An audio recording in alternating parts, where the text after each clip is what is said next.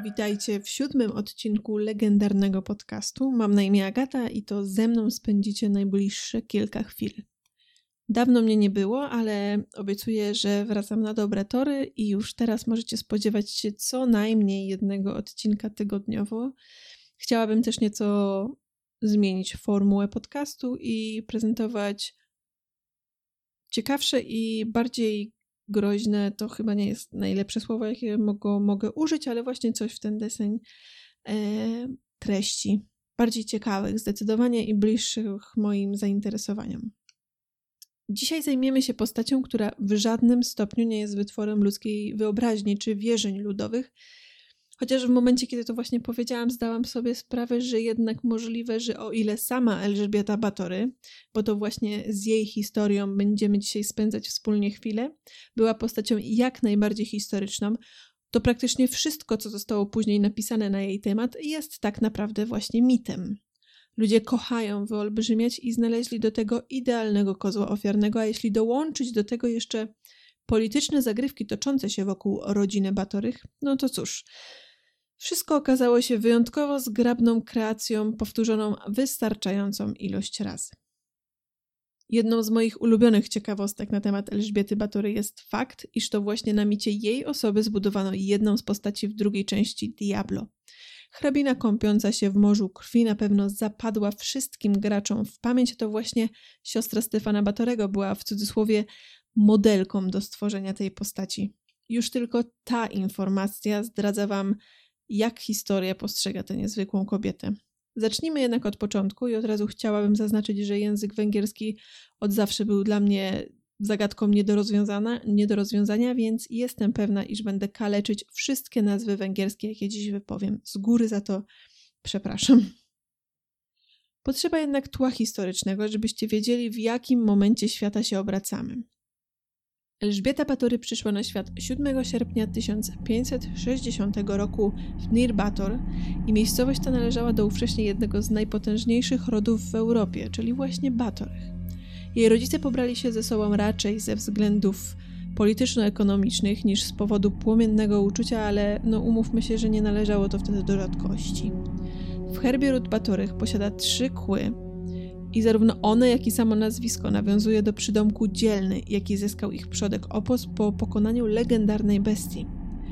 Ojciec Elżbiety, Jerzy Batory, był właścicielem majątków na Węgrzech Królewskich, a jej matka, kuzynka ojca, Anna Batory, dziedziczyła dobra w Siedmiogrodzie. Co do samej rodziny, to możliwe, że właśnie wyjątkowo bliskie małżeństwa sprawiły, iż praktycznie wszyscy członkowie familii Mieli problem z kontrolowaniem gniewu i nie uciekali od przemocy, a wręcz właśnie z niej słynęli. W kilku źródłach historycznych autorzy podkreślają, że wybitne okrucieństwo oraz ataki agresji mogą być wynikiem chorób psychicznych spowodowanych, spowodowanych zbyt bliskim pokrewieństwem w kolejnych małżeństwach. Sama Elżbieta Batory, jak na tamte czasy, miała ogromne szczęście, o którym mogło zapomnieć większość ludzi żyjących w tamtych czasach. Odebrała ona bowiem nie tylko bardzo dobre wykształcenie, ale przede wszystkim zewsząd otoczona była bogactwem i luksusem. Niestety każdy kij ma dwa końce i także w tym przypadku jej życie nie było idealną sielanką. W biografiach jako początek sadystycznych skłonności hrabiny powtarza się moment, gdy jeszcze jako mała dziewczynka była świadkiem rozwiązywania przez Batorych problemów. Jej ojciec skazał na śmierć cygana, który porwał i sprzedał dziecko. W wyroku jasno podkreślono, że śmierć ma być wyjątkowo okrutna i właśnie taka była. Skazany mężczyzna miał zostać zabity poprzez zaszycie żywcem w brzuchu martwego konia. Powolna śmierć zadana w wyjątkowo drastyczny sposób miała mocno odcisnąć się na psychice dziecka i stanowić trzon wszystkich jej późniejszych zachowań. Dużą rolę w podsysaniu jej krwawych fascynacji miał jednak również mąż Franciszek Nadazny, który, tak jak małżonka, zapisał się na kartach historii wyjątkowym okrucieństwem i impulsywnością. Nazywano go nawet czarnym rycerzem z Węgier z racji jego miłości do fantazyjnych tortur. Jak zapewne domyślacie się, on także miał mocny wpływ na rozwój dziewczyny, szczególnie iż w momencie ich zaręczyn oboje nie byli najbardziej dojrzali i wzajemne podsysanie fascynacji bólem, władzą oraz nieprzebranym bogactwem mogło doprowadzić do ich ostatecznej degrengolady. Zaręczyny odbyły się w momencie, gdy Elżbieta Batory miała 10 lat, a Franciszek 15. Ślub odbył się 8 maja 1574 roku, czyli 5 lat po zaręczynach. Jako prezent ślubny Franciszek podarował Elżbiecie zamek w Cestie, i to właśnie tam jego małżonka miała dopuszczać się właśnie tych wszystkich makabrycznych czynów, które się jej zarzuca. Była to ówcześnie również najbardziej odosobniona twierdza na całych Węgrzech, więc teoretycznie nikt nie niepokoił jej w trakcie rzekomych okrucieństw. Mąż hrabiny zmarł w niewyjaśnionych y, okolicznościach w 1604 roku i od tamtej pory to młoda wdowa była właścicielem wielkiego majątku, jaki powstał po ich ślubie. Jak się zapewne domyślacie, nie wszystkim się to podobało i musiała ona stawić czoło wielu politycznym zagrywkom wymierzonych w jej stronę. Historycy, którzy jakiś czas temu dokładniej przyjrzeli się tej historii, jasno wskazują, że to kuzyn hrabiny Elżbiety Batory jest winien stworzenia tej wyjątkowo okrutnej wizji, jaka przewarła do niej na wiele lat. Jerzy Hurzo chciał odebrać ogromne wpływy w Siedmiogrodzie i pomóc królowi Węgier pozbyć się kłopotu ze sporych rozmiarów długiem, jaki ten miał u Elżbiety Batory. To skrócony, ale nadal całkiem przydługi dla niektórych zarys historyczny. Czas na przejście do samych poczynań krwawej hrabiny Elżbiety Batory. Pamiętajcie, że to, co teraz usłyszycie, jest wytworem czyjejś wyobraźni i fakty historyczne mają się zupełnie inaczej. Niemniej pamiętajmy, że historia mówiona, nawet niezgodna z rzeczywistością, nadal jest historią, która jest przedmiotem badań. Cóż takiego miała zrobić Elżbieta Batory, iż zyskała przydomek krwawej hrabiny? Ponoć początek tej wyjątkowo krwawej historii ma miejsce w momencie, gdy umiera jej mąż, z którym Elżbieta Batory była wyjątkowo mocno związana.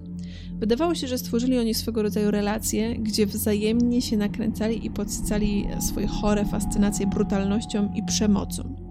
Nikogo nie zdziwi fakt, że ze słynącej z porywczości Elżbiecie zdarzało się uderzyć służącą i właśnie w trakcie jednego z takich incydentów, gdy dziewczyna rozwścieczyła ją niedelikatnym czesaniem włosów. Krwawa hrabina zadała cios tak mocny, że z policzka młodej dziewczyny trysnęła krew. Trafiła ona na lico wampirzycy z Siedmiogrodu, a ta szybko zauważyła, iż w miejscu, gdzie jej skóra zetknęła się z krwią służącej, ciało wydaje się jędrniejsze i wygląda jakby młodziej. Od tej pory wiele dziewczyn przychodzących ze wsi na służbę do hrabiny Batory już nigdy nie wracało do domu. W tym przerażającym procederze pomagało jej teoretycznie kilka osób. Szlachcianka nie miała przecież zamiaru sama wrócić sobie rąk. W źródłach podaje się, iż e, wraz z nią zatrzymano jej pomocnika Karła Jana Ujwariego, zwanego Frisco, oraz dwie wyjątkowo rosłe i brzydkie służki z zamku. Dodatkowo Elżbieta miała korzystać z pomocy czarownic i znachorek. Wszędzie wyróżnia się Annę Darwul. Niektóre dokumenty wspominają jeszcze y, dwie. Doroty Szentes oraz Katarzynę Benicką. W zamku w, Ces, w Ces w zamku w Sestie działy się naprawdę wyjątkowo okrutne rzeczy i to, czemu poddawane były młode dziewczyny, ewoluowało z czasem tak, by wampirzyca mogła według swoich przekonań jak najlepiej wykorzystać witalność ukrytą w ich krwi. Elżbieta Batory miała obsesję na swoim punkcie oraz punkcie swojej własnej urody. Chciała być nie tylko najlepsza na polu politycznym i administracyjnym, tak by każdy się z nią liczył, pragnęła, aby podziwiano ją również za walory estetyczne, a to było ponoć zręcznie podsycane właśnie przez Annę Darwul. To właśnie czarownica miała przekonać ją, iż magia krwi jest starożytnym rytuałem, który pomoże jej zachować wieczną młodość i urodę. Pragnąca tego ponad wszystko Elżbieta nie musiała długo zastanawiać się nad niemoralną propozycją i wdrożyła w życie swoje rytuały. Wszystko to, co nastąpiło później, było powodem zguby jej oraz wielu rodzin ze wsi dookoła jej włości. Zdecydowała, że skoro tak cudowny efekt uzyskała po jedynie kilku kroplach krwi, zwanej przez nią esencją młodości, to co zyska w momencie, kiedy zanurzy się w niej cała, to przejdzie jej wszelkie oczekiwania. I tak oto od tej pory w zamku szlachcianki odbywały się nocne kąpiele przy blasku księżyca, po których Elżbieta miała wyglądać wręcz niesamowicie. Zapomniała ponoć, czym są zmarszczki, jej twarz odzyskała młodzieńczą elastyczność i rumieńce, a ona sama zauważyła, że po prostu czuje i wygląda się lepiej. Dodatkowo mogła zaspokoić swoją sadystyczną część osobowości i zapewne nie tylko kąpiele sprawiały jej radość. Według źródeł służki proszone były o to, by udać się do podziemi zamku i nabrać wina ze znajdującej się tam beczki. Wtedy Karzeł Fricko podkradał się do zupełnie nieświadomej dziewczyny i uderzał ją tępym narzędziem, zupełnie ogłuszając przeważnie właśnie drobne służki. Podcinał im żyły i układał w taki sposób, iż krew ściekała, ściekała specjalnie przygotowaną rynną do innego pomieszczenia, gdzie znajdowała się wanna, w której kąpieli zażywała krwawa hrabina. Na samym początku chodziło jedynie o krew, później właśnie miało dojść do torturowania, którego dopuszczała się sama szlachetnie urodzona Elżbieta Batory. W jej arsenale rozrywek znajdowały się m.in. trzymanie służek w małych, ciasnych klatkach z kolcami, umieszczanych pod sufitem lochu. Klatki wprawiano w ruch i Elżbieta mogła oprócz kąpieli brać również krwawe prysznice. To nie wszystko. Lubowała się ona także w biczowaniu, rozdzieraniu ciał cęgami, wyrywaniu paznokci, przypalania żywcem czy ucinania nosów oraz uszu. Jak widzicie, krwawa hrabina nie wziął się znikąd. Zastanawiacie się zapewne, dlaczego dwie służące współpracujące z Elżbietą Batory nie padły jej ofiarami. Wytłumaczenie jest wyjątkowo proste. Otóż przez krew miała ona zyskiwać charakterystyczne cechy każdej z zamordowanych dziewczyn, dlatego na jej celowniku znajdowały się jedynie najpiękniejsze wiejskie dziewczyny. Nie mogła sobie pozwolić na to, by wchłonąć jakiekolwiek niechciane elementy wyglądu, jak na przykład nadwaga, czy po prostu rzeczy uważane powszechnie za szpetne. Słysząc to zapewne nie dziwicie się, że historie o mordowanych w lochach pięknościach i kąpaniu się w ich krwi przy blasku księżyca przerażało i fascynowało jednocześnie.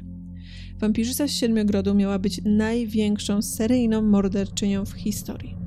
Ponoć zamordowała od 600 do 650 osób, a w trakcie trwania procederu, gdy wciąż pozostawała bezkarna z racji braku odpowiednich kandydatek mm, w pobliskich e, wsiach, Elżbieta Batory zdecydowała się na mordowanie również z ubożałych szlachcianek, których rodziny były nie tylko biedne, ale nie miały również poważania i nikt nie zwracał e, uwagi na ich zniknięcia i nie martwił się ich losem. Nie dbano zbytnio o zatuszowanie makabrycznych wydarzeń dziejących się w murach zamku.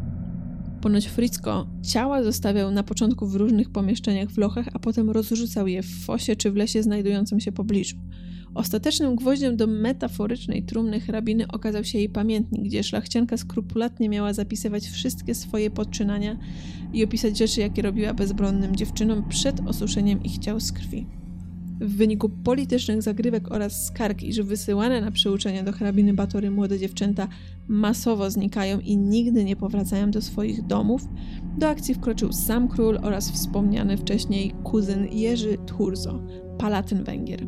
W 1610 roku wszedł on na zamek i z przerażeniem odkrył ogrom zwłok znajdujących się niemal wszędzie. Przejawiały one różny stopień rozkładu i zapewne roztaczały wyjątkowo przykry zapach. Wspomnianych wcześniej pomocników oraz służące zatrzymano i wszyscy w wyniku wyroku zostali straceni w 1611 roku. Elżbieta Batory z racji swojego pochodzenia oraz wysokiej pozycji społecznej oraz bogactwa nie mogła zostać skazana na śmierć. W toczącym się na zamku Bytca, ten zamek znajduje się na terenie dzisiejszej Słowacji i można go oglądać i jest w mm, oryginalnym stanie, w to, właśnie w tym procesie toczącym się ta, na tym zamku, y, wampirzyca z Siedmiogrodu została uznana za winną zarzucanych jej czynów i zdecydowano, iż spędzi resztę życia zamurowana w wieży swojego zamku.